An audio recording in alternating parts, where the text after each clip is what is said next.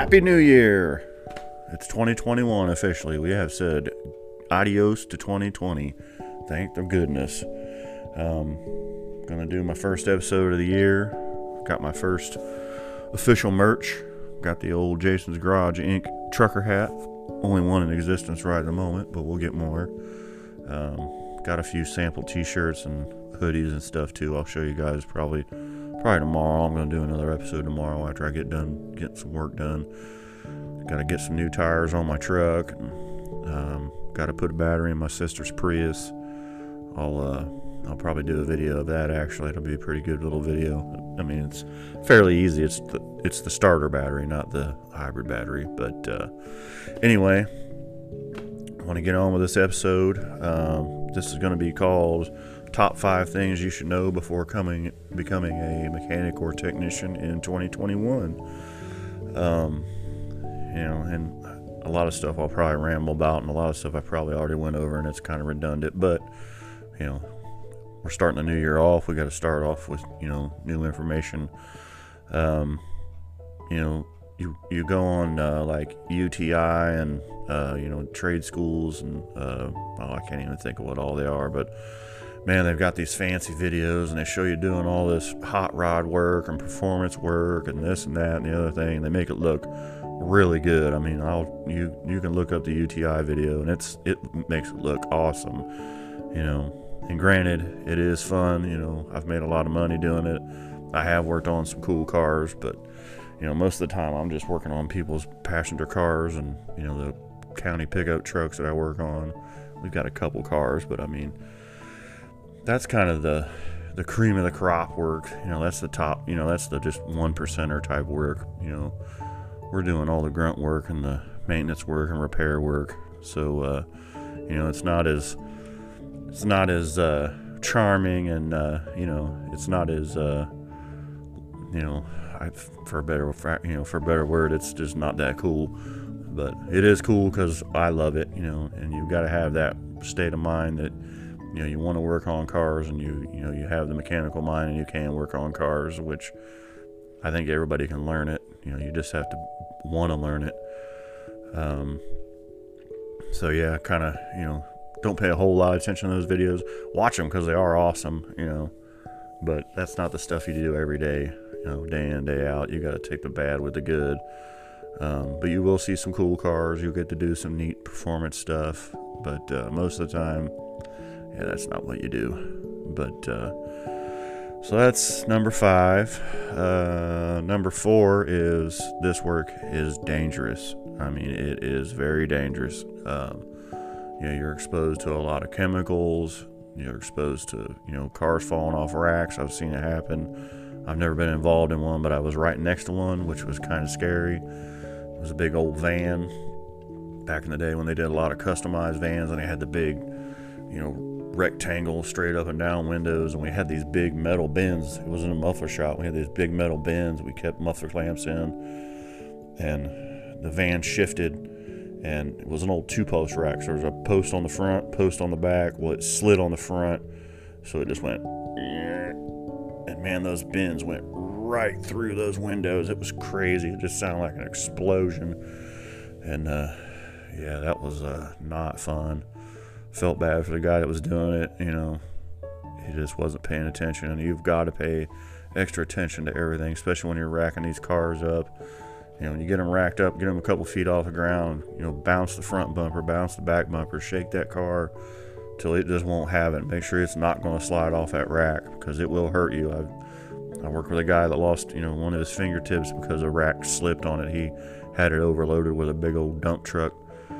So, uh, yeah, it's dangerous, you know, just, uh, you know, wear your safety glasses, wear gloves, you know, wear a hat if you can, even just a regular hat. I mean, a hard hat would be great, but I know I'm six foot two. I can't fit underneath a car with a hard hat on, but if you can wear one, that's great, you know.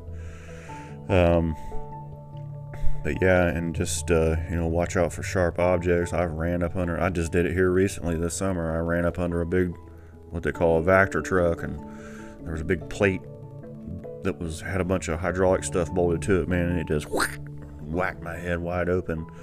So yeah, you just gotta be uh, very, very, very extra careful. Um, you know, use all your safety equipment. Um, yeah, you just got to take care of yourself. Um, you know, the other thing that it's hard on, it's it's hard on your body, just period, because, you know, you're, it's really hard on your back. You're tangled up underneath the dash. You know, you look like a some kind of contortionist sometimes, and you know, it's hard on your feet.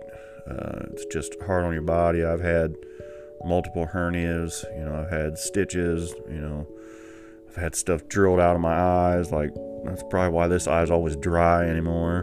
But uh, yeah, you just got to be very, very careful. Um, but it can be done. You know, and it's it's a good time. It's good money.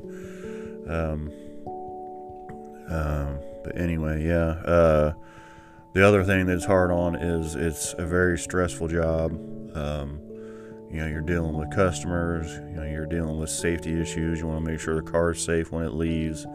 You're dealing with your boss. You're dealing with, you know, your co-employees. Um, yeah, it's just, it's a very, very stressful job, very, very stressful work.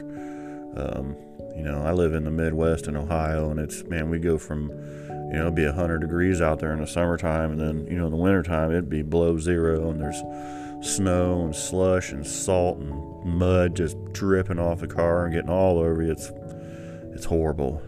And, you know, most of your garages aren't air conditioned, you know, and a lot of them don't even have good ventilation. But, man, do yourself a favor in the summertime, buy yourself a fan, you know, and in the wintertime, get you some, hopefully your uniforms are good and warm. I wear these fire retardant, uh, you know, clothes for work, so these are pretty thick, they're pretty warm, the pants are pretty warm, but I know a lot of the uniforms aren't, man. The wind will just blow right through them, so, you know, be prepared to put some thermal underwear on, you know, extra socks, excuse me, uh, if you can, keep an extra pair of boots, extra pair of socks in your toolbox so your feet get wet.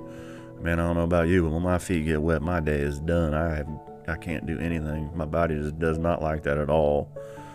So, um, but yeah, it's just, uh, that's the stressful part of the job there for sure. Um, but yeah, um, you know, the other thing is, uh, you know, the money that you're going to have invested in tools and education, and the time you're going to have invested in it. I mean, you know, they're going to want you to work ten hours a day, five, six days a week sometimes, you know. And, then, you know, some days there's going to be a job that you have to get done, and you're going to have to stay late, you know, and uh, you're going to miss stuff at home. You're going to miss stuff with your kids. You're going to miss stuff with your family. Um, you know, and these, the, the toolboxes is, you know, crazy. And then, uh, you know, another thing is the, the liability of the work. You know, you have to be, you've got to pay extra attention to what you're doing, because, you know, if, you know, say you do a brake job and you leave a caliper bolt out or something, the customer goes out and wrecks the car, you know, not only is the shop liable, but the customer can actually sue you personally also. So you have to, you know, if if you ever second guess yourself about leaving a bolt loose or something, man, run out in the parking lot and check that thing. Now, ninety-nine out of one hundred times it'll be tight, but I can't tell you how many times I've pulled a car out there doing an oil change and I'm like, oh man, did I tighten that, did I, you know, the drain plug? I'll grab some wrenches, I'll run out there and get under that baby and give her a yank. And like I said, there has been a couple times where I didn't have it tight. So, you know, if you ever second guess yourself, make sure you check your work. Don't ever just say, oh, it's it's fine, it's fine, because, man, you can get in a lot of trouble. I mean, a lot of trouble in this, you know, industry. But, uh, you know, the pay, most of the time, the pay is what they call flat rate time, which is, you know, if you're doing a water pump and, you know, the labor book says two point two hours, you know, that's all you're going to make is two point two hours. So if you take four, then you're only making half of whatever your hourly rate is, because you've taken twice the amount of time. Usually you can get it done in about half the time. You know, if you look at one that says two hours, you should be able to get it done in an hour and, and make good time on it and not mess anything up. And, you know, you'll make good money and the shop will make good money. So, but man, it just, the, the main key is just slow down, pay attention, make sure you put everything back where it goes, and uh, you'll do good. I promise you will.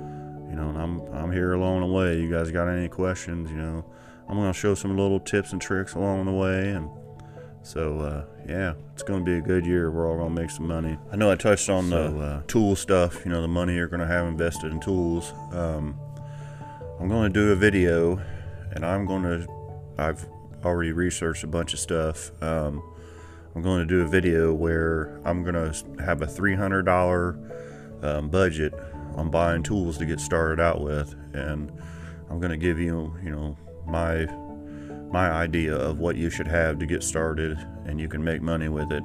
Um, I'm gonna have, you know, I'm gonna have a tool set, you know, voltometer, you know, pretty much everything you're gonna need to start making money doing, you know, undercar work, brake work, you know, everything. I'm gonna, you know, you're gonna have a little voltome tester for voltometer for testing batteries and, you know, checking sensors and all that good stuff. Um, But yeah, I'm going to do that, and then uh, I'm probably going to raffle that stuff off for, uh, you know, when I get new subscribers and whatnot. I'll probably do, I think I'm at ninety now. I'm probably going to do one when I hit one hundred, and then, you know, I'll go on from there.